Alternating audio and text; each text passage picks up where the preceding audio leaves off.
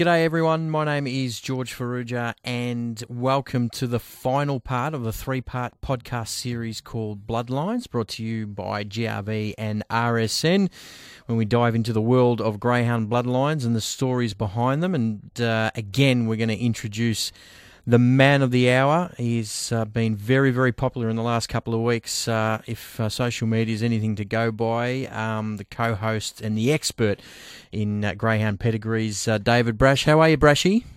Good, mate. I hope I can live up to that sort of rap. Heavens above. Pretty good rap. I've been uh, working on that for...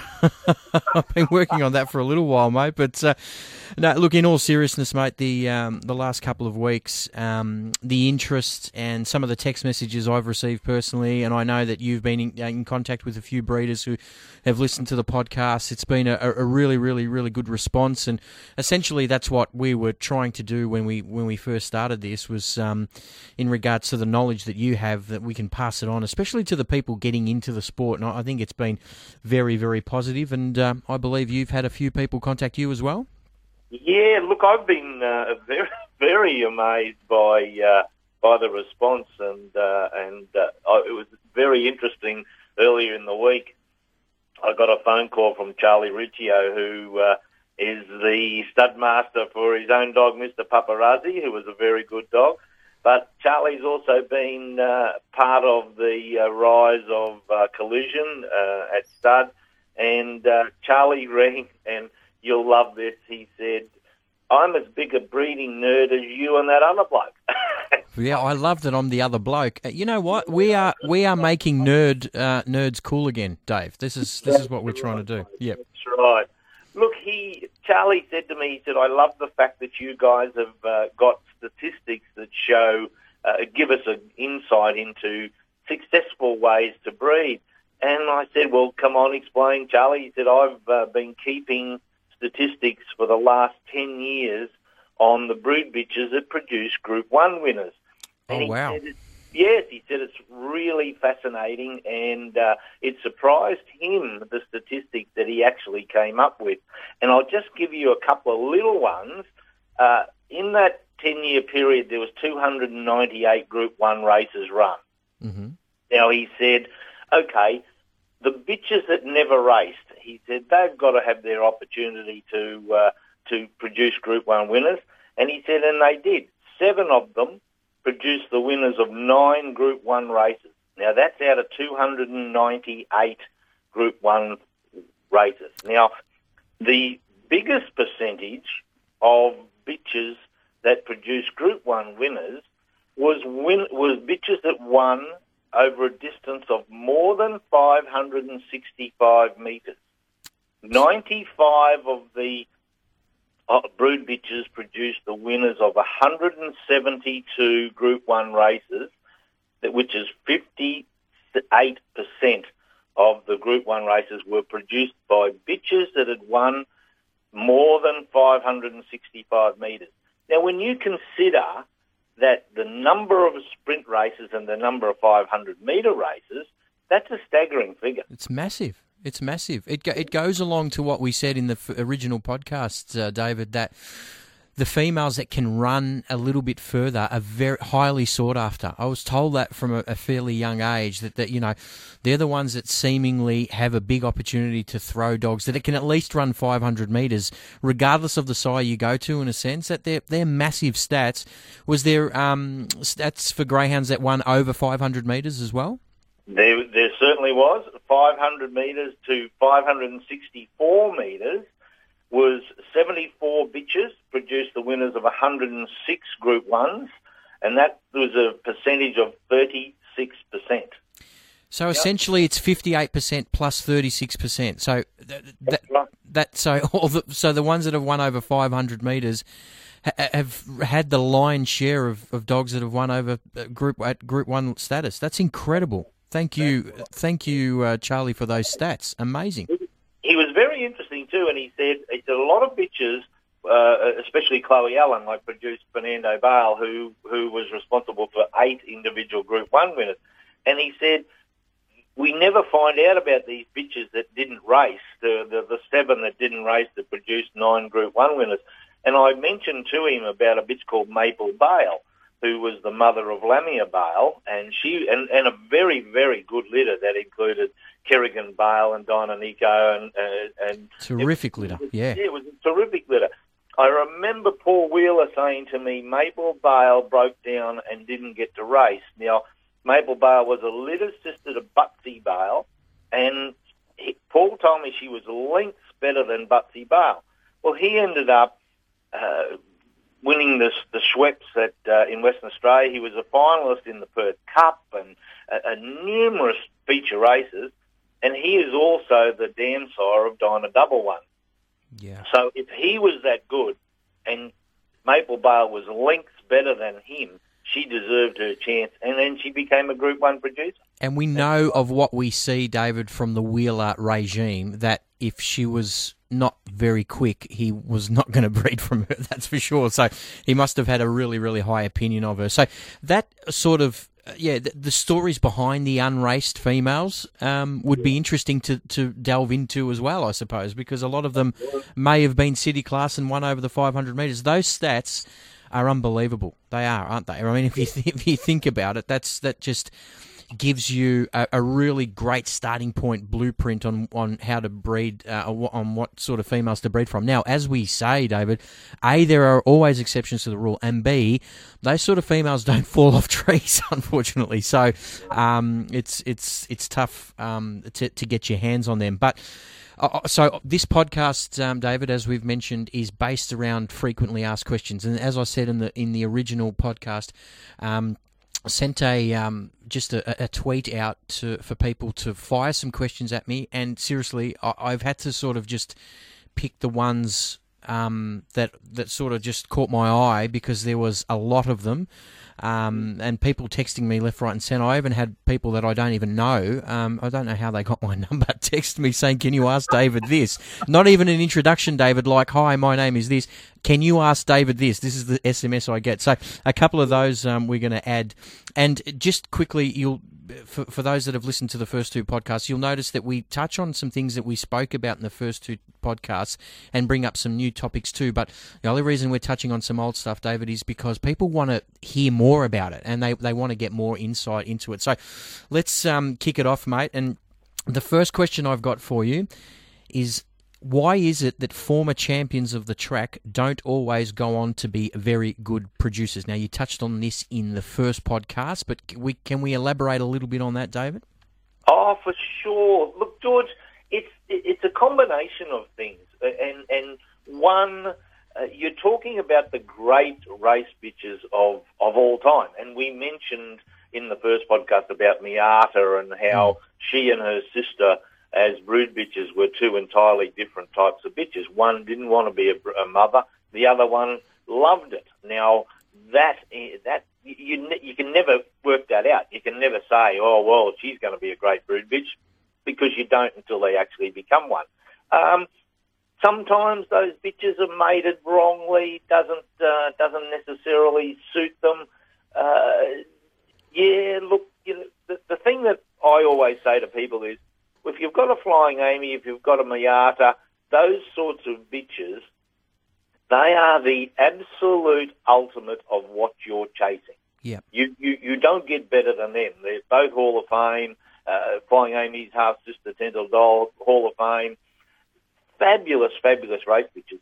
Where do they go? It's the same problem with Black Caviar and Sunline and Winx and those. Mm. Where? How do they improve that? And anything less means that you're you're a failure. Now, uh, for instance, Flying Amy, uh, she produced Just the Best, but uh, she also produced quite a number of handy dogs, but their lines have kept coming, and uh, there's more in there.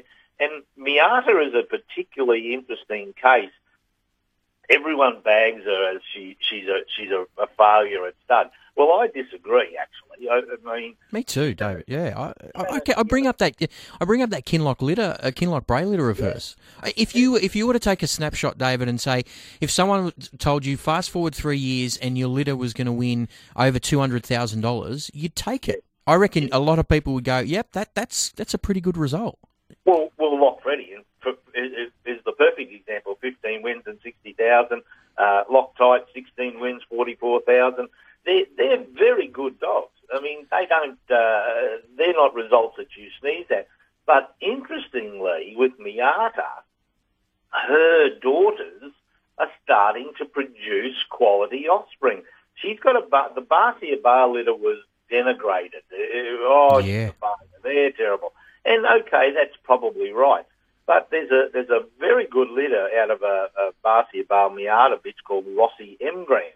Now, they they went to Kelso's Fusilia and produced Missus M. Grant, who's a uh, Sydney Cup place getter, and there's two. There's a, uh, a dog in New Zealand called M. Grant Park, who's a Group One finalist, and another one over there called M. Grant Rose, who's a Group One finalist. But over in Western Australia, the Kinloch Bray Miata litter has a bitch called Talia Bray, who's the mother of Fearless Eagles, who is a Western Australian Derby finalist, a Mandurah Derby finalist, thereby on the Punga Blazer. It's, yeah. It's happening, you know. This is this is the thing. There's a couple I want to bring up, Dave, and I'm interested to hear your points here. Sindeen Shelby was an interesting one that um, probably wasn't a great producer. She threw some winners, but her granddaughters, like you're saying with Miata, pop up, pop up in pedigrees and have done pretty well. The other two I want to mention, and I've had a little bit to do with one of them, is Uphill Jill and Strike Alight. Now, up, yep. up, Uphill Jill has thrown a dog that I think is better than her or faster than her. And now he's he hasn't reached the heights that she has. She was an absolute champion. But Coblenz this week has run twenty-nine sixteen at Sandown. He went four ninety-three early, and he not just Coblenz. Hilltop Jonah is in that litter, Hilltop Jack.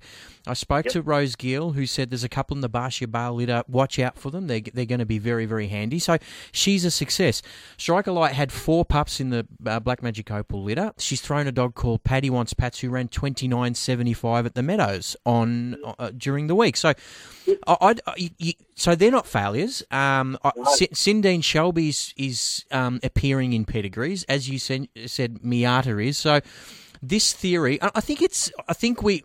We often um, compare when it comes to thoroughbreds. I think they're in a different boat because they only get to produce one foal a year, whereas we can have litters of eight and nine. Um, and I don't know. I think these these great females are going to live on. Um, but but yeah. George, if if Strike Alight doesn't throw a Strike Alight, you, you'll get bagged because oh, gee, she's an ordinary producer. Yeah, yeah.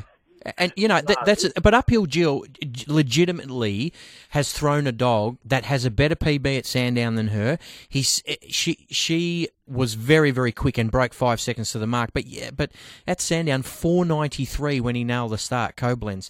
Like, he he's almost been a little bit of the forgotten dog behind Aston Rupee's exploits, and that's fair enough. But um, Coblenz, as we stand right here, if I had a spot in the Phoenix, um, he'd almost be my number one pick, especially after his performance at Sandown this week. So it's an interesting, it's an interesting one. Miata is a different case study because Paul Stewart gave us that insight about her not really wanting to be a mum. And that's, as you said, they might have really nice temperaments, David. That doesn't mean they're going to be great mums either. Um, Some of them just don't want to be don't want to be there. But I, I had one who uh, years ago uh, she was uh, Golden Easter Egg, the very first Golden Easter Egg series, and uh, from the moment she whelped the pup, she wouldn't eat a thing until until they were weaned.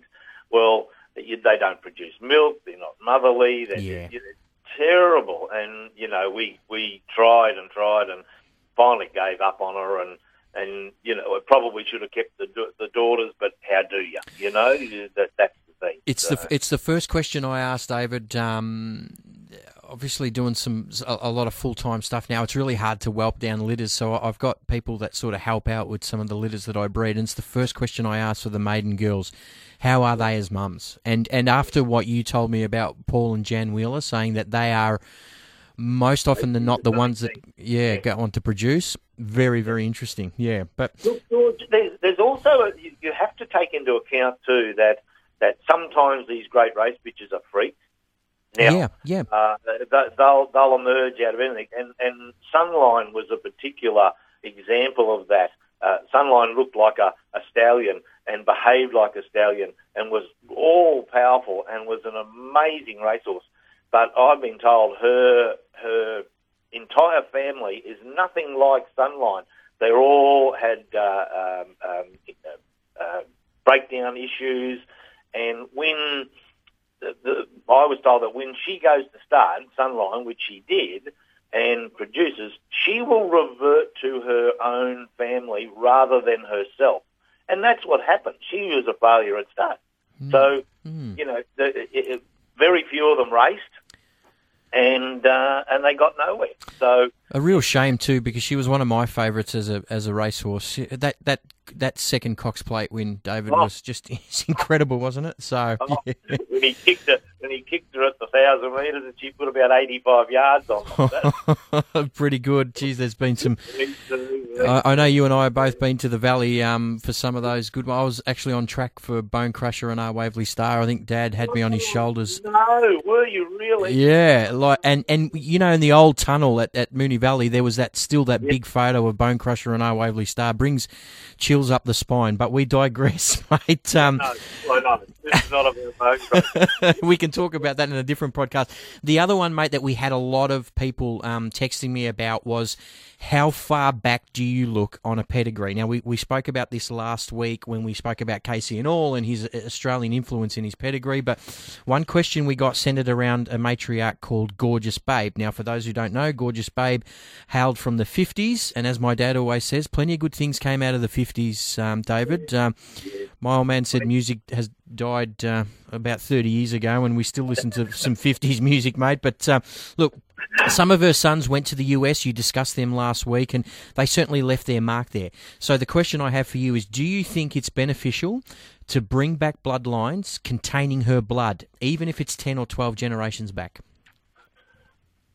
Look, there's, I, I know there are people who who br- bring that in and mention that and try to give that the, the, the be-all and end-all of pedigrees, you know, twelve generations back, and, mm. and they run in the X path to so-and-so and all that. Look, that, that yes, I, I agree with that, but how is anyone going to say that is the reason for Coblenz being a great race dog? Yes. Um, I, I, I, I find it difficult to... Uh, to uh, I agree that they have, have uh, an influence. But what I try to do is incorporate dominant, common and dominant ancestors, but the closer the better. Now, Gorgeous Babe, as as we mentioned, the Dutch Bahama, the Kinloch Bray, the Casey and all, all of those have that saturation. Now, Tim Lee, he his mother was inbred to that line, to, to Magic Babe. Mm. And and he just kept producing, producing, producing. Now, he's everywhere. So what you do, you're bringing in those proven lines, and it does, it must have an impact somewhere, but it but it all depends on positioning too, uh, where they are in the pedigree. Mm. Look, Gorgeous Babe, yeah. Uh, the, why just Gorgeous Babe? Why not uh, Princess Dyro? Uh, why not... Uh, All these great dogs, all these great brood bitches, they, they do have an impact. But I, me personally, I like to look at a pedigree design that brings in common and dominant ancestors within, within the first four, five, six generations. Yeah, absolutely. And and, and it within, and when it is Dutch Bahama and Kinloch Bray and Casey and all, then that's Gorgeous Babe. Yes, yeah, yeah absolutely. Yeah. Um, How much importance do you put into sires who break track records, even if their pedigree isn't what you'd consider tailor-made to be a success? Now, the, b- before you answer, I, I want to bring up one that uh, a friend of mine spoke about, and that's Whiskey Assassin. Pound for pound, one of the fastest dogs um, on the planet when he was racing. Incredible. Two-turn, one-turn, anything, David. He was he was a freak. Now, he was he's regarded as a dog who failed at stud. So, yeah, just talk about the track record factor and, and then Whiskey Assassin, if you can. Okay. Look, go through a list of the great sires. Yeah. Not everyone, because we the first thing, one of the first things we ever said was exceptions to every rule. Mm-hmm. Now, that if you go through all the great great sires who have been track record breakers, you, you can go right back to Chief Havoc, Blacktop, Tim Lee, Brother Fox, Brett Lee, Head Honcho, Chariot Supreme, Collision, uh, Fernando Bale, Barcia Bale. We, we keep coming on. Yeah. Now, they're, they're all, all, all great, great, great sires, and they were track record breakers. Mm-hmm. Now, in Whiskey Assassin's case, now, a lot of people don't know this, but he was a very savage dog, a very savage dog. You had to be very careful with him. I can remember going to a property in Queensland a few years ago, and he was there retired on the property. Mm-hmm. And he was over there with all the brood bitches, and they told me, don't go near him, he'll bite you. He was a bit of a pain. Which so, which is unbelievably rare in greyhound racing, in greyhounds, right? Yeah, rare. yeah. But interestingly, he's by Awesome Assassin, who's by Light of Fire, who's by New Tears. New Tears would bite you. Light of Fire would bite you. Okay. Awesome Assassin was a perfect nature, but Whiskey Assassin got that. The reason I believe Whiskey Assassin was a failure is because his damn sire was Captain Standby. Okay. Now he was a he was a very moderate sire. Uh, had a a few things in his in, in his offspring that you didn't want. Now it was going to impact. Now he's Whiskey Assassin's from the from the uh, Wheeler line, mm-hmm. and uh, but I just think Captain Standby dragged him down something terrible, and and that was that was what ended up happening. Now, interestingly, he, he did get a few nice dogs, Bulletproof Girl and her sister, and uh, and they were, uh, but they had a, a very interesting pedigree. Bulletproof Girl and her sister, they had uh, double up of Promises Free Nation Parade, who's the brother and sister, and that's the same way that Head Honcho's bred. Um, Whiskey Assassin's been a fairly nice uh, brood bitch sire, and, and me personally, uh, it's through Bourne Ali, who he's the sire of Bourne Ali's mother. Now, but Bourne Ali has a fabulous pedigree that uh, Velocet and uh, and Bourne Ali's grandmother, Bourne Lucky, are virtual brother and sister. So that's why that's how we did that pedigree, and Bourne Ali's the mother of my own bitch, Rashida. So it's a it's a He also he, he also that was the broodbit sire of um, Sozin Comet, who was a very, very fast dog who went to New Zealand and, and, and sired a, a lot of winners. And then the other one I can see, David, is a greyhound called Tricky Jade, who threw uh, his Zipping Hamish, who was a good dog as well. So yeah, it's it's interesting you say that. And you know, I remember at the time, David, you probably remember this too, that they thought that Whiskey Assassin wasn't a great sire because he come from Paul Wheeler's dam line, which everyone said, oh, is a, they only throw, they're not going to throw a stud dog. I mean, if you fast forward uh, twenty years, we've got Barcia Bale and, and Fernando Bale smoking cigars at the top of the list. So, yeah. Look, I I, I never had a, a, a qualm about Barcia Bale being a stud dog because yeah. he, because of his pedigree, because he was a track record. He broke a track record with the mate. Yeah, and, and, and I believe Brendan Wheeler loved him so much that they just had to give him a couple of starts first, and, and bang, he went to Bull Eye and, and broke the record as a maiden, and then they sent him to Graham Bay. Graham Bay told me himself, he said he was freakish. Yeah. So that's, that's why I had net. And, he, and you know what? He wasn't typical of a Wheeler stud dog in that he was saturated with, with outside lines. He, he had real Aussie lines that were going to uh, bring in lots of bitches that could make to him. And that's what's happened. And I, I'm going to speak a little bit about Barcia Bale a little bit down the track, and I, it'll be an interesting topic about what I, I'm going to bring up with you with one of these uh, curly questions that I've got for you. Now, this is a, a one that I've had about four or five people um, ask me, and that is, would you breed from a female who had an indiscretion on the racetrack? It's a hard one. Uh, people will... Uh, look, in, in all the, in all my years in dogs, uh, fighters generally are very fast dogs. Yes. um, it, it's their determination not to let others get past them or beat them or whatever. Uh, failing to chase is a hard one. Uh, look, pe- people will always give you the example of, oh, Topsy, she she never uh, she used to, I saw her pull up and uh, all that sort of stuff. And, and yet she was a great producer. Uh, exceptions to every rule. I, I'm I'm the sort of person who says, why take the risk? You, you'd always be worried, David, that even if they they broke in quick, you'd always have in the back of the, your mind that the female has done something naughty. Yeah, I know. Mm. I know. Yeah, and that that would worry me. In saying that, David, if I had one that had a couple of tickets for, for failing to chase or fighting and still run twenty-nine thirty at Sandown, you'd probably roll the dice, wouldn't you? Well, look, it's a bit hard to say, no, I, I won't breed with that. Mm. But the, the, the, the example I often uh, mention is a bitch called Clover Park that Dennis Reed had. Now, Clover Park was a champion stayer. She Group one winner, outstanding race bitch from Dennis's fabulous dam line, and Dennis never bred a litter with her.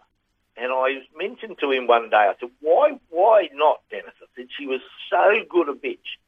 And he he related a, a, a story to me about her when she was retired, and they had a big shed where all their kennels were. And, and he said if if it started to rain and thunder and lightning, he said she would break out of her kennel and go and dig a huge big hole in the tomato patch and lie in there scared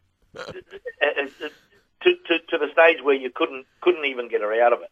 And he said, yes, she was a fast dog, but he said, I'd be taking her to, from Alban Elbow, where he lived on the Northern Rivers, to down to Sydney for a, for a race. He said she wouldn't lie down for a good half hour while the car was driving. He said, and then she'd finally lie down and a stone would hit up underneath the car. Up she'd go and she'd be up for another hour and a half, you know. So that's interesting. So it's not just the indiscretions on the track. She, he didn't like what her temperament showed as well. And, and we, he, said, yeah. he said, why would I want ten pups like her? Wow. And, and nine of them probably not going to be as good as her. So he said, all I'd be doing was uh, was having to put up with lunatics who, who tried to escape every time it rained. Can you imagine if that happened today, David? You pro- it probably wouldn't happen. Mm. No, no. Clover, Clover Park was a fabulous race bitch and uh, and a Group one winner, and, and Dennis didn't breed with her. So, you know, yeah. So interesting. How brave is that? So I've I've done it in the past, David. I'm still waiting to see the results. I'm, I'm sure a lot of people have, but yeah, that that's the one thing that I've noticed. I'm worried about what. Yeah, that, that, I, so in other words, even if they break in good and they, and they start trialling well, I, there's always that reservation that I'm going to say, oh, I shouldn't get too excited about these ones. You know, that that that sort of behaviour. So now I have. Um, Listen to you. You're the expert, absolutely. Now, if we are in disagreement about this next one, David, um, we get, we're going to have a, a nice little fair old argument on air, which is absolutely fantastic. I'm looking forward to this. The question is, and I've got this a few times too, do you believe that the number of starts a female has impacts her potential as a brood bitch? No, not in the slightest. Um, Thank God. I, I have... I can remember... speaking to uh, Alan Pringle decades ago, and Sp- Spanish Dance was a great race bitch. And after twenty starts, he retired at a start. Now, that's the, the Marty Helen and dam line of today, with all those Zipping Bailey and Zipping Garth and all those zipping dogs. Nearly all of them come from that line. Mm-hmm. And Pringle had this thing that uh, you had to retire your really good race bitches Uh, early so that they could go to stud and produce a whole uh, line of of, uh, of uh, dogs for you. Now, the examples against that are huge. Everywhere. Everywhere. I, I'm swatting them away like flies, David. Yeah. Exactly. Look, the first... I, I think that's just absolute rubbish. Now, you know, when when you get a bitch like that, isn't that what you're... whole breeding campaign is is aimed at? Yeah. So why retire them after twenty starts when they could have eighty starts? And Dennis Reed, again, uh, was, was an exponent of this. He Golden Fox had sixty or seventy starts, and she became a great producer. Uh, my, in my own case, Bourne Ali, she had ninety starts, and is, and is, a, is a Group one producer. Uh, our bitch... Uh, Rashida had nearly sixty starts. We're, we're happy to breed with her and race her on like that. The, the perfect ones are Floodgate and Floodform. Oh, I was going to say Floodgate for me, David. When I started at National Grain Form, she was the number one brood bitch in the country. Don't forget Victoria. She was the number one brood bitch in the country. I mean, if you think about names like Jack Junior, Ashley Janine, Flo- can you imagine? How, remember how quick Floodgun was? Oh, oh no. She had ninety-nine career starts. Yeah. Well, what about Floodform? She had two thousand four hundred twenty-eight. See, this is the thing, though, David, because the majority of them retire Um, after about, what, thirty, forty starts? Or just say on average. So, say on average. So all of a sudden, I, mate, you'd be surprised how many people will disagree um, with us on this. Um, and again, this oh, is an opinion-based yeah, podcast. So don't overrate them. Or don't overrate them. Don't overrate them. As long as they are looked after during their racing career, uh, th- th- their genetic makeup and their ability to throw good dogs is not going to change. And then we talk about the American fact. You speak about Norm Rinaldi buying... Um, Yeah, Gra- Gray's, Gray's Destiny. She had one hundred fifty odd starts. That's yeah. not it. That they don't blink at that in America. Absolutely not. And essentially, yeah. they race every four or yeah. five days, right, Dave? Yeah. That's exactly the example. Everyone in America, if they, look, the the breeders in America are a unique lot. They they send all their dogs off to uh, to the the training at the, the trainer at the track, and he might have sixty or seventy dogs in his kennel. Now, the only way they can get money is as if those dogs keep racing, racing, racing, racing. Yeah. Now, uh, not for them. They're not going to make any money if they race ten times and retire.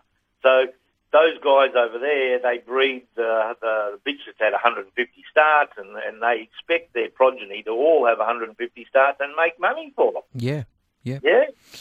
It's interesting. I, I can understand people getting a little bit antsy, and they're so desperate because they've got a good uh, female to get some pups on the ground. Totally understand that. Been there, absolutely been there before. But um, I, I, it's one of those things that I think I personally leave up to the trainer to make that call. If if sometimes a trainer will come to you and say to you, listen, I think she's had enough. I think she's ready to be a mum. And they would know her ins and outs better than anyone. So... I think, too, uh, trainers can be a, a, a problem. Some, sometimes trainers will... Uh, the bitch that might race one hundred, one hundred times, some trainers might give them one hundred fifty trials. Well, there's three hundred races. Yeah, yeah. And that may be stretching the friendship uh, to a degree. Now, I'm not sure whether, because a lot of these trainers, uh, the Jason Mackays and the Tony Bretts and those sorts of people, they don't, they're not trial mad in between uh, races. They'll mm. they'll uh, gallop them up the straight, and and that in that in particular means that their that their race career is what you see. Not necessarily another hundred trials. Mm, now, yeah. No. Anyway, so uh, look, an interesting aspect. Uh, a very, very, very good friend of mine, uh, Graham Bay, who was a trainer and a greyhound vet. Uh, he he made a uh, visit to America, and he had a good look around about three or four different um, tracks over there. Checked dogs out, looked at their racing, and he said to me, uh, the the.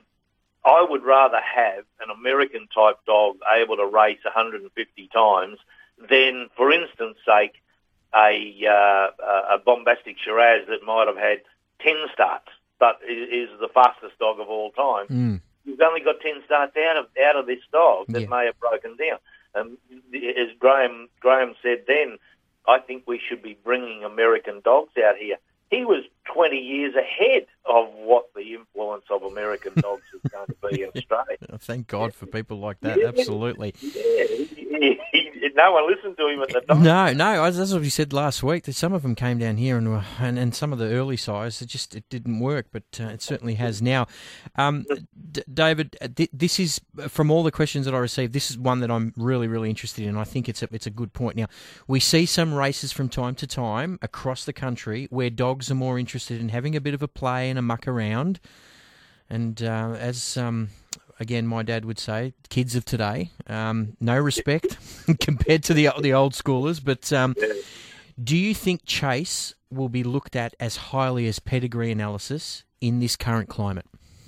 Oh, George, it has to be. It, and it, you know what? It always has to have been. And and it, you, you. But it, you but it wasn't, David, was it? Not I know. always. Yeah. I yeah. know. No, but they are now. In particular, in the in the circumstances of the industry today, mm. it, it is the greatest number one single thing. Yes. And and you look, you know, dogs. There are dogs who throw great chase. There are those that don't, or those that have mixed results. Now, I, I, I always ask my clients when when they uh, ask me to look at a bitch, give me some ideas of your bitch and what you think she needs in her progeny to help them succeed. And one of those is chase. Now, if they think the bitch, look, uh, nine times out, nine times out of ten, those people that own that bitch will defend her to, to the end. Yeah, that she was yeah. a good chaser. Don't knock their, don't knock their, um, their, their uh, greyhound, mate. No, not our girl. Yeah. Uh, I know. So that, that's that's got to be. It has to be. But quite often you've got to find the right sire for her that is a good chase. And sometimes they are lunatic chasers, and and then you don't put them to those dogs. Uh, that that have this uh, huge chase instinct that can sometimes put pups over the top. Mm. Yeah, it's interesting, Dave, isn't it? And and we've got we've got a, a little bit more uh, wiggle room here in Australia. Like we bring up America again. Essentially, if they maintain enough form, they only race at the one track. Uh, sometimes, they, you know, if you if you have a look, some they they move tracks from time to time, but they will race. They'll have fifty consecutive races at the same track over the same distance. Um, and here we, we, you know, you hear trainers say, oh, look, I might give him a, a little bit of coursing to freshen him up a little bit. We've got that sort of um, variety. It's really, really interesting. The one I want to bring up, and again, I, I'm not affiliated with, with any of these stud dogs at all or anything like that. But before you go on, mm-hmm. I'll just tell you one thing. When Graham Bay went over to America and he watched races in mm. America, and he said, look, the graded races in America, because they race every fourth day in America, the, the graded races over there, he he felt the dog that jumped in front ninety-nine times out of one hundred won. Mm. He said the others he felt just followed it around. Okay. And yep. if next week you drew the one and you jumped and led, then you won. Mm. But Graham said to me the top-grade dogs that he saw at all the tracks he went to, they were high-class race dogs that competed to win, and they chased and chased and chased. Yes. Now, he said that was the difference, and that's probably what we see here from a bunch of dogs racing at Moree, as opposed to the free-for-all at the Meadows on a Saturday night. Yeah, yeah, absolutely, absolutely. And, and and it's not to say that every American bloodline is going to be full of unbelievable chase. There's been um, stories to the contrary about some of them. But, um, yeah, you make a good point. The one I was going to bring up, David, and again, as I said, I've got no affiliation with this stud dog whatsoever, but from early... From what I can see early on, is Bernardo's progeny seem to chase pretty well. Do you agree with that? Yeah, they they go good, um, and and particularly he, he's got a very interesting pedigree in that he's got Fierce Aphonic as the sire of his mother, mm. and I know he was a very very good chaser in, in England. Like you don't become Greyhound of the Year in England. Uh, like the dog broke down and carried an injury into the English Derby final and broke down in the race. And still got beat ahead by a son of Just the Best. Yeah. And, and uh, yeah, the, look, that's, that's he's from that, that famous Shebeki, that, that damn line that's worked so well, and they're always good chasers, that damn line. Uh, yeah, yeah, he's, he's uh, like um, Aussie Secret's a very good dog. Doctor Tucker's a very good dog. Yeah, yeah. I'm not saying he's in the same ilk as this sire, but he reminds me a little bit of sort of Head Honcho progeny. They've got good speed. They chase well. Um, again, certainly not in that class yet, but it, he's just trending that I think that he's he's probably going to be successful on the back of what we spoke about, where there, there's been some greyhounds that probably aren't chasing as well as, as, as they should. Um, another question we received was, interested to hear your opinion, Dave, on two U S dogs with Irish blood who had different results out here in Australia. Kelso's Fusilier through Fernando Bale and a Bendigo Cup winner in Vanderwarp, who's gone on to produce some some nice pups in W A, and the better-performed Kiowa Producer, who, who, by the way, only had thirty-four litters in Australia, didn't really sort of reach any of those heights. Obviously, there are other factors involved in regards to rearing, but can you sort of um, talk about those two? Kelso's Fusilier was an interesting uh, situation, and uh, and he was a very, very ordinary sire in America. Mm. And, and uh, okay, he got the great uh, Fernando, and he also got Vanderwarp, who, look, both both those dam lines were high-class dam lines. You know, that's, yeah. the Vanderwarp's out of the Star Recall line. Um, obviously... Uh, Fernando's mother, uh, Chloe Allen, was a, uh, a half-sister to Jarvis Bale, uh, the Wheeler dam line, the Wheeler rearing, all that sort of stuff. That, to me, is probably why Kelso's will will hold a place in Australia. To me, I think it was more the uh, the dam line that that made those dogs a, a success. Mm. Um, Kiowa Producer's an interesting one. He's from the Brett Lee sire line. And he's very inbred. He's inbred to a bitch called Flying Sea-Doo and, and her half-brother, Flying Penske. Now, three by two, and it's a very, very strong cross.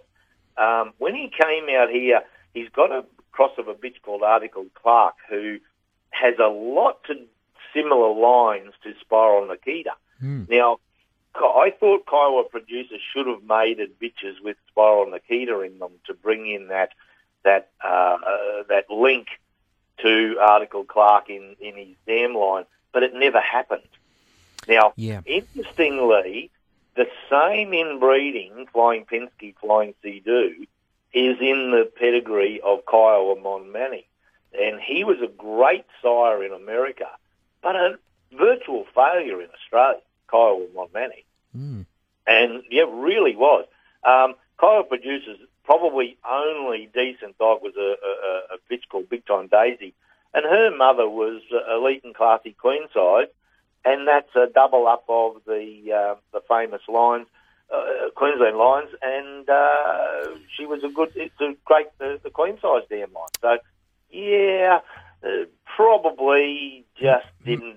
Maybe didn't get enough chance out here. I tell you what, he was a, t- a terrific greyhound. Well, yeah. He was great race dog. I, yeah. I I know he was a very, very good race dog, mm. and and probably didn't get the right bitches. But it, and you know, how do you how do you say he did or he didn't? You know, yeah, he, yeah, yeah. You a, a, a good sire will still or should still uh, overcome that, and obviously Kiowa Producer just didn't have it for some reason. Yeah. Yeah. Okay, another question uh, we're going to fire at you. Is there a name in a pedigree, locally or internationally, that excites you more than any other? Oh, uh, not really. Okay. What it what it is is I, I when I get a, ped, a bitch to look at, it's it's her pedigree, and things in her pedigree jump out at you. Mm. And say, look, there in that bitch she needs this, in that bitch she needs that. Uh, this is a proven cross with her line. Uh, that that damn sire or her sire works great with that dog. So that's what I try to do. You see all these proven crosses and you see these lines, and you look at her pedigree and you say, I think she needs this. I think she needs that. That's why I like to give my clients three or four options with different aspects that can that hopefully can improve that bitch to produce city winners. Look, look the, the, the aim is if we can get a city winner, we're happy. If anything further, is a bonus, um, uh, because, you know, look, you do do we aim to win a race at Warhope, or do we aim to win a race at Wentworth Park, or, or the Meadows, or whatever? Yeah. Uh, that's what we have to ask about uh, about pedigrees, yeah. So on the back of that then, what, what? give me an example of a pedigree on paper that you go, wow, that is a pedigree. Look, I've seen a stack of them. Mm-hmm. Um, I have to I have to say uh, Seneke, and, and, and I talked the, the breeders into doing that. Um, if you look at the pedigree, you'll just see a double of Primo Uno, three by four. But it's more than that. It's it's a it's a two by two to Chloe Ellen and Punk Rock Lass, who are bred identically, and uh, they have so much in them. They've both got Primo Uno. They've both got Head Honcho. They've both got the wheel aligned. They've both got they've got a black Shiraz, big ginger boy. So what we did was bring in Chloe Allen and Punk Rock Class two by two, who are sisters virtually. Mm-hmm. So then we had Kinloch Bray working with the Gable Dodge line. There's common ancestors in that in those two as well. A Dutch Bahama, for instance, so it brings it in. So Seneke was pretty well there, but I did get an email from uh, Darren Pulio a while ago, and he said, "What do you think of this mating?" And it was Nikki Fields to Fernando Bale. Yeah. And, yeah, and I said to him, it's fabulous. It's one of the best I've ever seen. I said, just do it. And he came back straight away and he said, they're six weeks old. And the the cross in it, it there's it's a twofold cross. One is Primo Uno with Barbie Shiraz.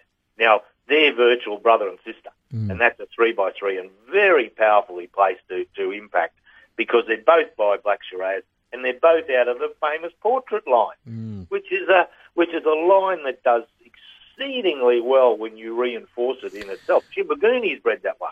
Why? Wow, she's fast. Is bred that way. Well, she's fast. Is bred that way. Shimmer Shine's bred that way. Yeah. That's right. That's right. I'm mm. gonna I'm gonna get on to wow, she's fast, um, but. Also in Poke the Bear is Awesome Assassin, God It's a Fire, four by five, and they're brother and sister. Now, all this inbreeding in Poke the Bear and, and Outer Range and all that litter is so strong. It was a fabulous, fabulous mating, and, and there they are, Poke the Bear, Top Gun, all that sort of stuff. Look, speaking of Wow, She's Fast, it's uh, I, I have always thought my bro Fabio and Barcia Bale would would produce stars. Now, that because of that, I, it, it's because both my bro Fabio, who's got Where's Pedro as the sire of his mother, he's done extremely well when he's got Hallucinate in the mother of, of the pictures he makes. Mm-hmm. Now, that's there, there's quite a number of Group one performers uh, bred on that theme. Now, Barcia, we know, who's got Hallucinate, in as the sire of his mother, has done extremely well with Where's Pedro as well. Uh, I see a lot, a lot, a lot of city winners by Barcia Bale bred on that cross. Rizzolini's bred on that cross. So is Shima Bar, but not through uh, my, Where's Pedro, but through Carnage. Now, it's amazing how um, uh, how well she's fast bred, because she's got Primo Uno Bella Portrait, Uh, top and bottom, and she's got Where's Pedro, Hallucinate, and Pure Octane. It's yeah. amazing her the, the the pedigree in this bitch, and, and she's a thirty-one and a half kilo bitch. She's a powerhouse. How would you be if you thought you had a maiden hope at Sandown the yeah, other and day? You copped that. no, no, no. How'd you be?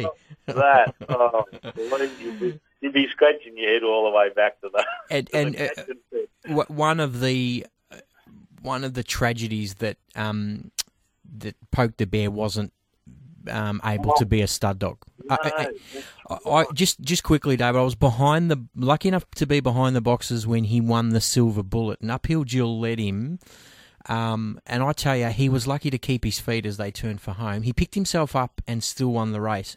One of the yeah. best chasers, and he did it from poor box draws He was he was a gun, that dog. Oh mate, he would have, they would have been jumping out of trees to use him. Absolutely. I know, I know, and a, and a lovely dog too, and uh, and and a shame that he died. Uh, I know Darren kept him as a pet, and uh, they loved him, and, and unfortunately he died.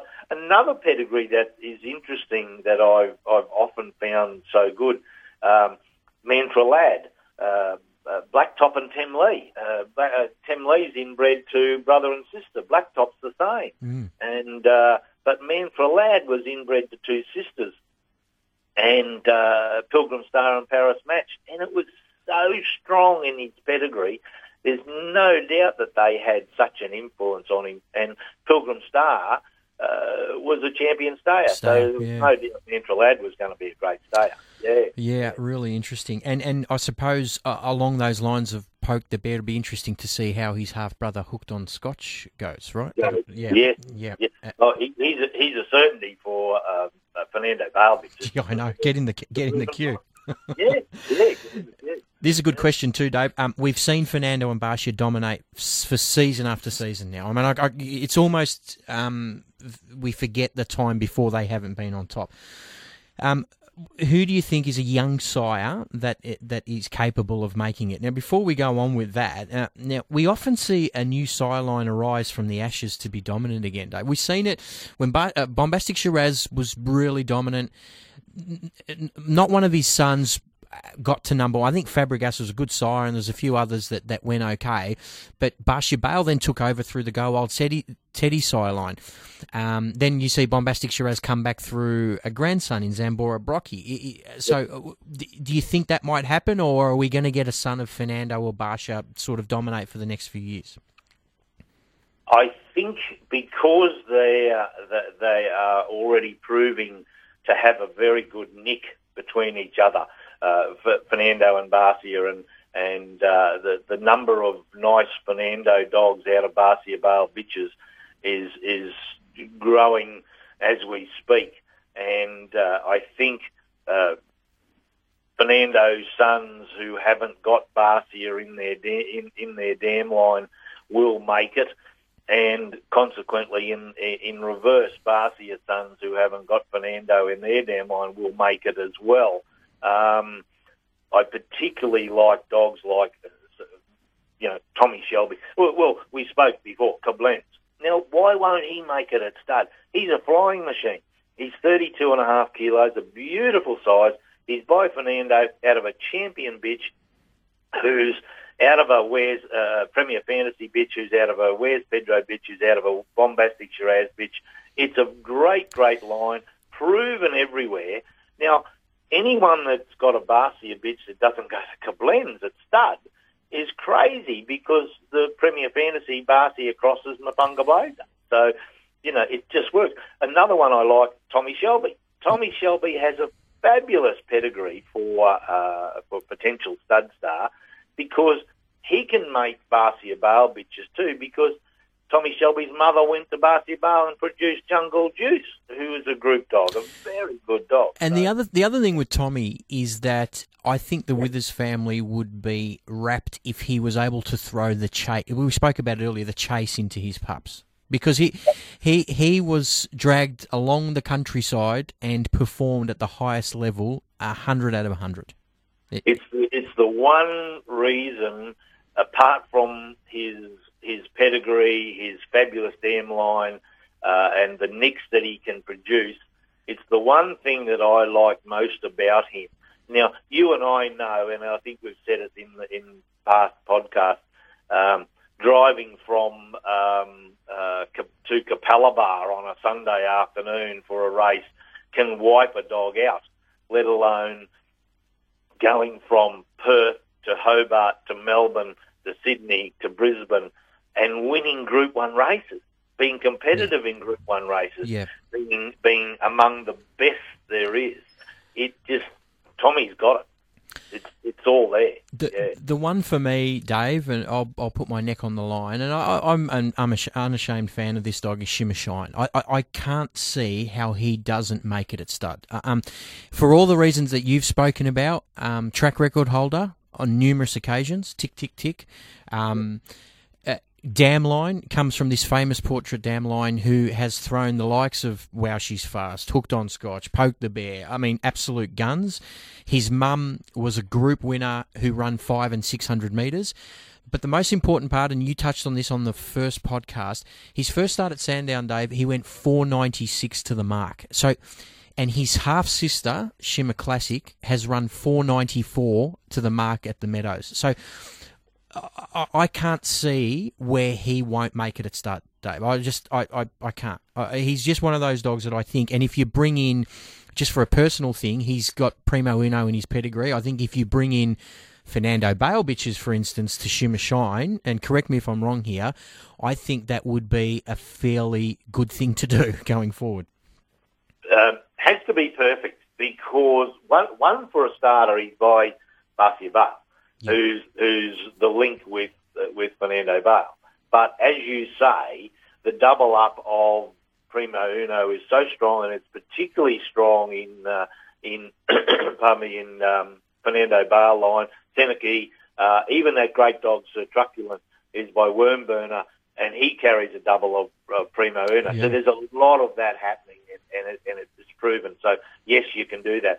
But in particular, because Shimmer Shine is a big, long dog, a good size, and the Fernando bitches will suit him perfectly because he, they, they generally need a bit of size. Yeah, yeah, yeah. yeah. Look, he, he, he's got everything there.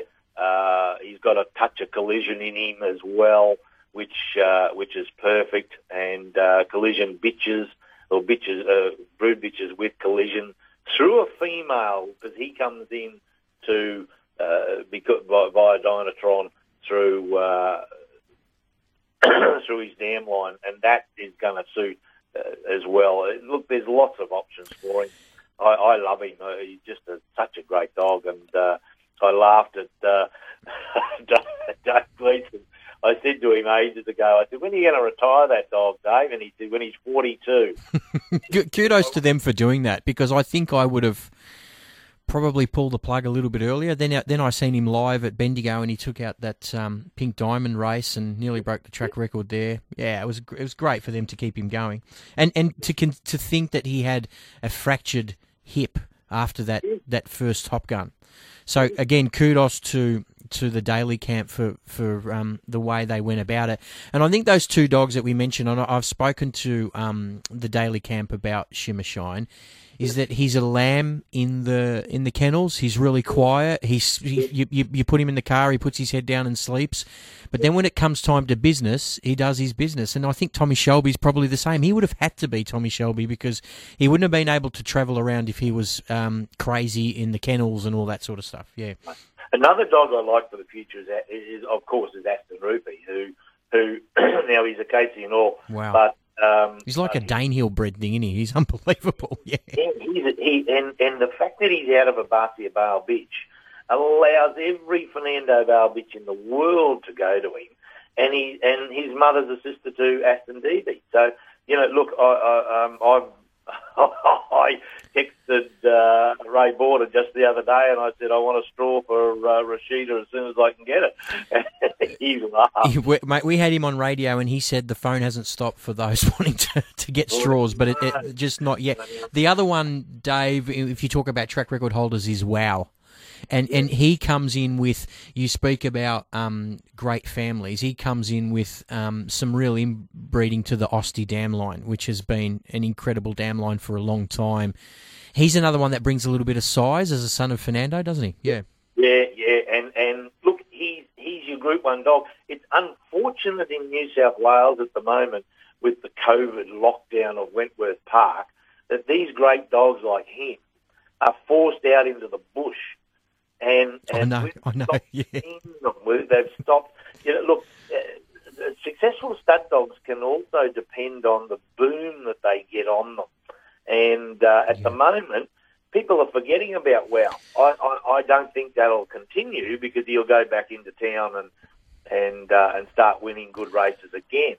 But uh, yeah, it it, uh, it he he's he's got a lovely damn life. He he's he's one of those dogs, Dave, isn't he? That he's look, he's great at Wentworth Park. He he came here, and very few dogs do this. I, I don't care how good they are from New South Wales, and that's yeah. not to say that the best dogs in New South Wales and Queensland can't come and compete here.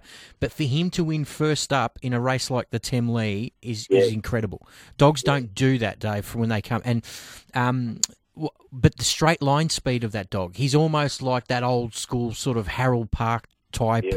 you know, unbelievable speed. And again, correct me if I'm wrong, you're the expert here, but he would match with Barcia Bale um, girls, I would suggest. It brings in a double of Go Old Teddy through a son and a daughter, which we spoke about for the chase factor, perhaps, yeah. Yes, yeah, one hundred percent. I tell you a dog I, I do quite like uh, as, as at stud, who's probably not your... Your high-end uh, stud dog is, uh, is a dog called Catch the Thief.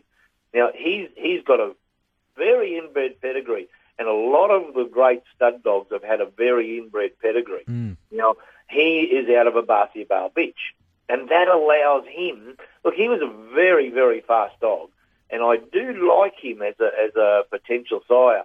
Uh, people with... that don't want to spend the eight thousand dollars on, on whatever or the ten thousand dollars on whatever, he's your option. I, I, I do like that he's got a Barcia Bale uh, as the sire of his mother. That's a very, very good influence. And as I said, he's an inbred dog, so that suits him as well. That helps out. Yeah. Um, okay, this is an interesting one too. And again, this um, was given to me on a few different occasions. Repeat matings, why are they so shunned? It's a bit of an old wives' tale. Um, I wrote an article some time ago about Dinah Lachlan and spoke to Paul Wheeler, and Dinah Lachlan was such a great dog, and Paul, who is an avid uh, hater of repeat matings, actually repeated the mating. Now, um, Dinah Lachlan had a sister called Abelia Bale, who was a very, very good bitch, a Group one class bitch. Now, when Paul went back to uh, Go Wild Teddy with uh, with Bend and Flex, he didn't get what he wanted, and he sort of said, "No, nah, see, I told you, those repeat matings are no good." So I went back and did a survey on Bend and Flex. Now, she's the mother of Dinah Lachlan, who's a superstar, mm-hmm. and she's got uh, a nice couple of other dogs. But if you analyse every one of her litters, she was a very ordinary brood bitch. You take Dinah Lachlan out, and mm. she's a very ordinary brood bitch. Now, that, to me, uh, sort of says, well, the repeat mating was probably on a hide and nothing anyway. Um, yeah. But, and I'll give you another instance. The, the litter that produced Worth Doing, Wary Suspect, Metal Springs, all those dogs, it was done again. And everyone said, oh, it's a failure, it's a failure. But in the repeat mating, there was five individual city winners in New South Wales. Now, that's that's we have stats that show if a brood bitch produces five individual city winners in a litter, she's one in three thousand. That, that's how tough it is to produce that. Look, there's there's millions of examples of repeat matings failing, but there's also millions that that uh, that showed it worked. Dennis Reed did it with uh, with Pretty Short a couple of times with Travelling Girl. Dennis was always one who put put a mating in between, and mm-hmm. uh, and then rather than go straight back. But look, Tornado Tears, Here's Tears. Yeah. Uh, Michael Ivers has done it a thousand times. the, the one that sticks out to me is Power to Burn. I think she was repeat mating. Uh, yeah, one hundred percent. Yeah. So, yeah. you know, it's, yeah, look, it's it's an interesting yeah. one. Um, you, you, This is a good question, Dave. I'm waiting to hear your answer on this one. You speak yeah. about the importance of dam size, so the sire of the dam. We spoke about it with Whiskey Assassin, Assassin through Captain Standby. What's your thoughts on Primo Uno, who is an example of a dog who's able to overcome the fact that his dam sire was a failure in Australia and was known to throw dogs that didn't have a great deal of, of chase in them? What, explain why Primo Uno is such a uh, probably prepotent um, sire, especially as a brood bitch sire. Yeah. Okay, it, it, it's a it's a really interesting one, Moral Standards, because I remember when he came out here, and uh, he ha- I think we mentioned in the first uh, podcast that he had a. Uh, Moral Standards had a high-class race bitch in uh, England champion stayer who, and, and one of the few free-to-air B B C T V uh, races was the T V trophy that mm-hmm. they showed on free-to-air television. And this bitch uh, was in front, uh, going to win, pulled up, fought, didn't chase, whatever she didn't do, and all of a sudden moral standards is in Australia.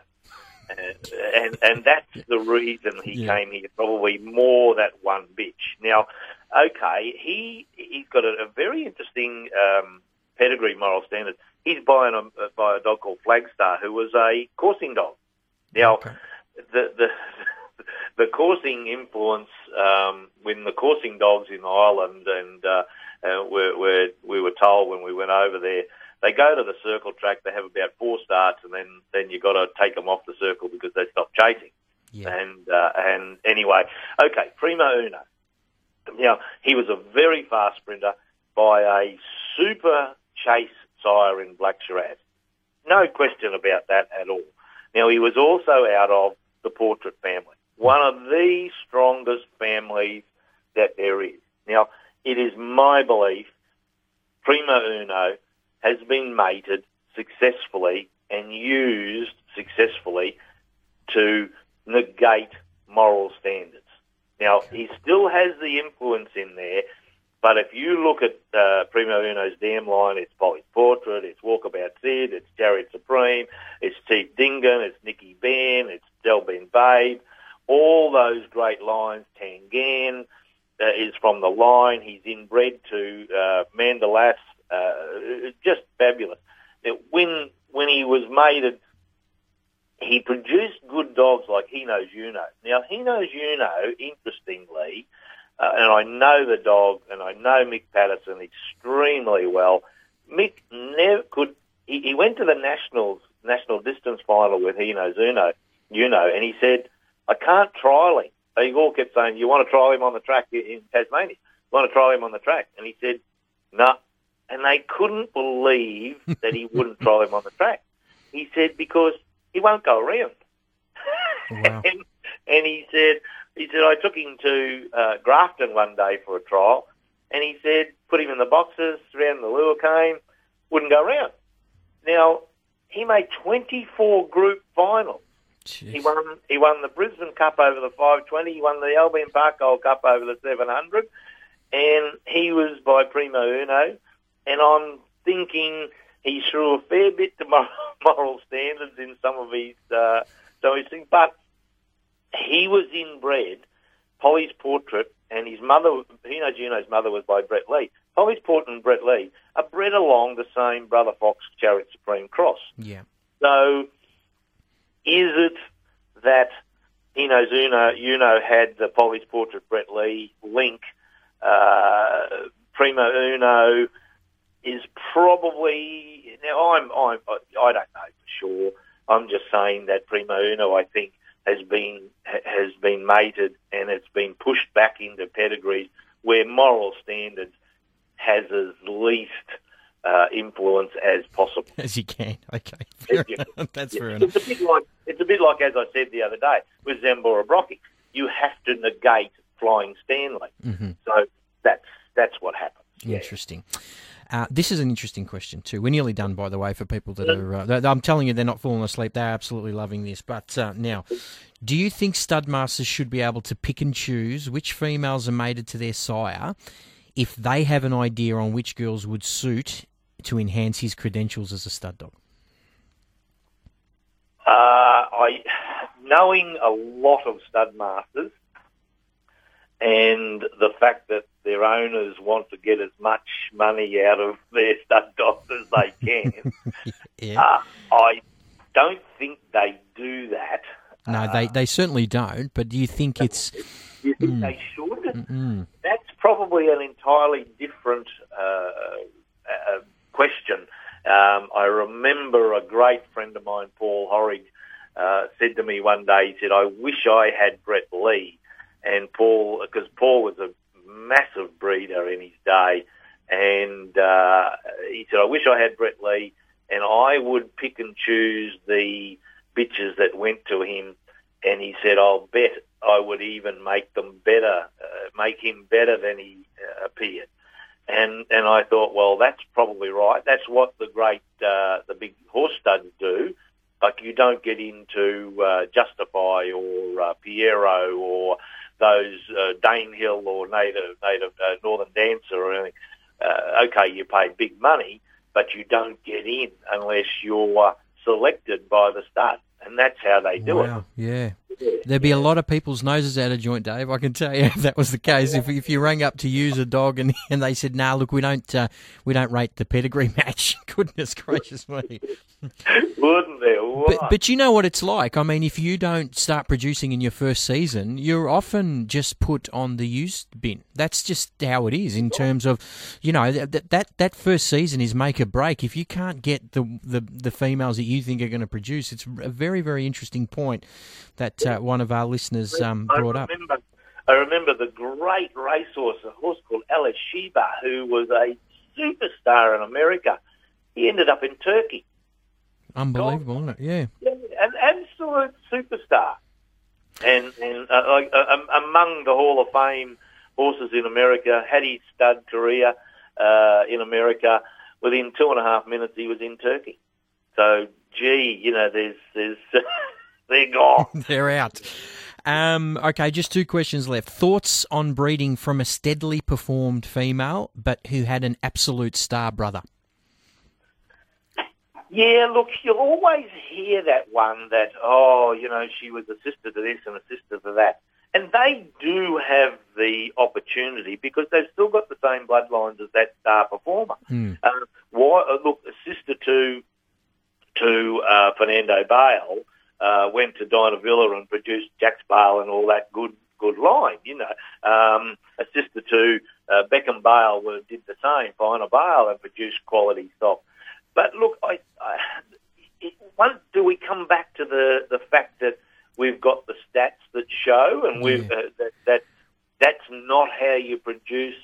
It's your race performances. It's your city performances. Yeah, yeah. And not necessarily, there's nowhere in those statistics that say, but she was a brother to, a sister to Barlap. You know, you, yes. it, it doesn't include that. You Charlie's know? Our saviour, mate. Charlie's our saviour. He's yeah. showing us the way. I love him, yeah. Absolutely. Yeah. I've got a final question for you. Now, how much does a colour of a pup come into your... this? And this is great for the those that are starting out. So how much does a colour of a pup come into your thinking when picking one out from a litter? For instance, this person that gave us the question, for instance, I picked a fawn dot pup from a litter because he had a triple cross of a dominant sire who was fawn. Yeah, look, uh, the, the, the instance I'll give you is Uh, bombastic Shiraz, and we go back to there. Now, uh, I remember talking to a guy called Les Bine, who is the president of the L B Park Club and owner of Bogey Lee, and uh, he put Bogey Lee years ago to Bombastic Shiraz, and she had all blacks because Bogey Lee and Bombastic Shiraz were blacks, but she also had a red fawn dog. Now, he rang up the uh, breeders, the owners of Bombastic Shiraz, and said, what's this bloody red fawn dog? you know. yeah. And, and the, to their credit, they, uh, the guys with Bombastic Shiraz said, well, uh, his mother is uh, uh, red fawn, and the next mother is fawn, da-da-da-da-da-da. Um, and we've found that the red fawns can be very good by Bombastic Shiraz. He kept the red fawn dog, ended up Bogey Bomber, who uh, was a was good a, dog. Yeah. A very good dog, Group One dog, all that sort of stuff. Now, if you have a look at the top three progeny by the black dog, Bombastic Shiraz, they're Miata, red fawn, Sindeen Shelby, red fawn, Flashing Powers, red fawn. And now that just about uh, nails at that. Yeah, colours do have an influence. Um, But uh, they were all females, and it's interesting. And, and without giving away secrets, there's a there's a, a thing in pedigrees that I've been taught by my horse uh, guru. Come on, Dave, tell us, tell us, what is it? Well, it's a it's a it, it, it's an alternate sex path, which uh, males uh, run to the female line and females run to the male line. Now, in the Bombastic Shiraz, the, the females ran to Bombastic Shiraz himself and then down to Bombastic Blonde, who was Red Fawn. So you ended up with Miata, Sindeen Shelby, Flashing Blood. But the blacks are the males who run down to to the female line. Uh, and, and if you look at Balicet, Bobby Boucher, Sky Hazards, Bud Regis, Lochinvar Marlowe, mm. Kiss Me Katut, they're all black. Mm. So they've all run down to the dam line. And uh, it's really interesting. A little while ago, I had the opportunity to buy some pups by Wormburner, and I'd done the pedigree for the, the mother, and uh, she was a very good race bitch, and they sort of asked me, what do you think about going to our own dog, Wormburner? And I said, yeah, put me down for two pups. So I wanted a uh, a black dog for sure and uh, a brindle bitch, now, because that was the way the... the uh, alternate line was going to run. Anyway, they kept the brindle bitch and she got hurt as a pup and never raced. But they said, uh, look, we've got a fawn dog. I said, all right, throw him in. So I reared those two dogs. Both dogs were um, sub thirty winners at Albion Park. But the fawn dog, who I wasn't going to take on colour, ended up the second fastest six hundred winner ever at Albion Park, and and made, and made three or four group finals. So yeah, and there's other factors, isn't there? I mean, where they're red, all that sort of stuff. But for those that are worried about colour, please do not look at Fernando Bale as that instance, no, because you will go berserk. His top offspring are white and black, blue, brindle, light fawn, uh, dark fawn, blue, black. I mean, geez, you, it'll do your head in. With a Therese stash, yeah, yeah. Oh God, but nah, Dave. Um, which must go to show you that Fernando Bale, um, they come in all sizes, and he's, and the mothers that are going to him are a very big influence. And, yeah. gen- and and as you said, a, probably a genetic freak, um, yeah. as you mentioned in the last podcast. Dave, it's been an absolute pleasure. I think this is our longest podcast by far, but we have an I have had an absolute ball talking to you about all this stuff. Thank you to everybody who passed on uh, the questions. I hope we got them answered. I'm sure we did. And um, as I said, Dave, it's been a, a really good response. Um, this is the last of the, the podcasts we'll do. That's not to say we won't um, meet up in, in future if the response and the jungle drums Uh, beat loud enough, mate. But again, an absolute pleasure to have you uh, on air with us today. And and George, it, it, it's been a pleasure. Um, there's things that I I haven't told you, but uh, uh, no, it's it, it's I've always hoped to help people, and and and whether they agree with me or not, or they they might sit there as I uh, explained uh, back at the seminar in Perth at the Nationals. The guy said, "That's a load of rubbish." Well, that's their entitled, they're entitled. Yeah, absolutely. And again, as we said last week, David, pedigrees by design dot com, fantastic, fantastic articles on there if you want to broaden your knowledge about this sort of stuff. Um, I've seen you put a couple of recent articles up that I was really interested in as well, Dave. So continue that good work, please, because it's a it's a an invaluable asset to everybody in the industry, and we really appreciate your help, mate. And once again, thanks to Charlie Riccio. Oh, mate, we got to get we got to buy him a beer when we're out of lockdown. Well, when while I'm out of lockdown, not you. Yeah. Yeah, Mister Paparazzi himself. Yeah. All good, Dave. Thank you. Thanks, George.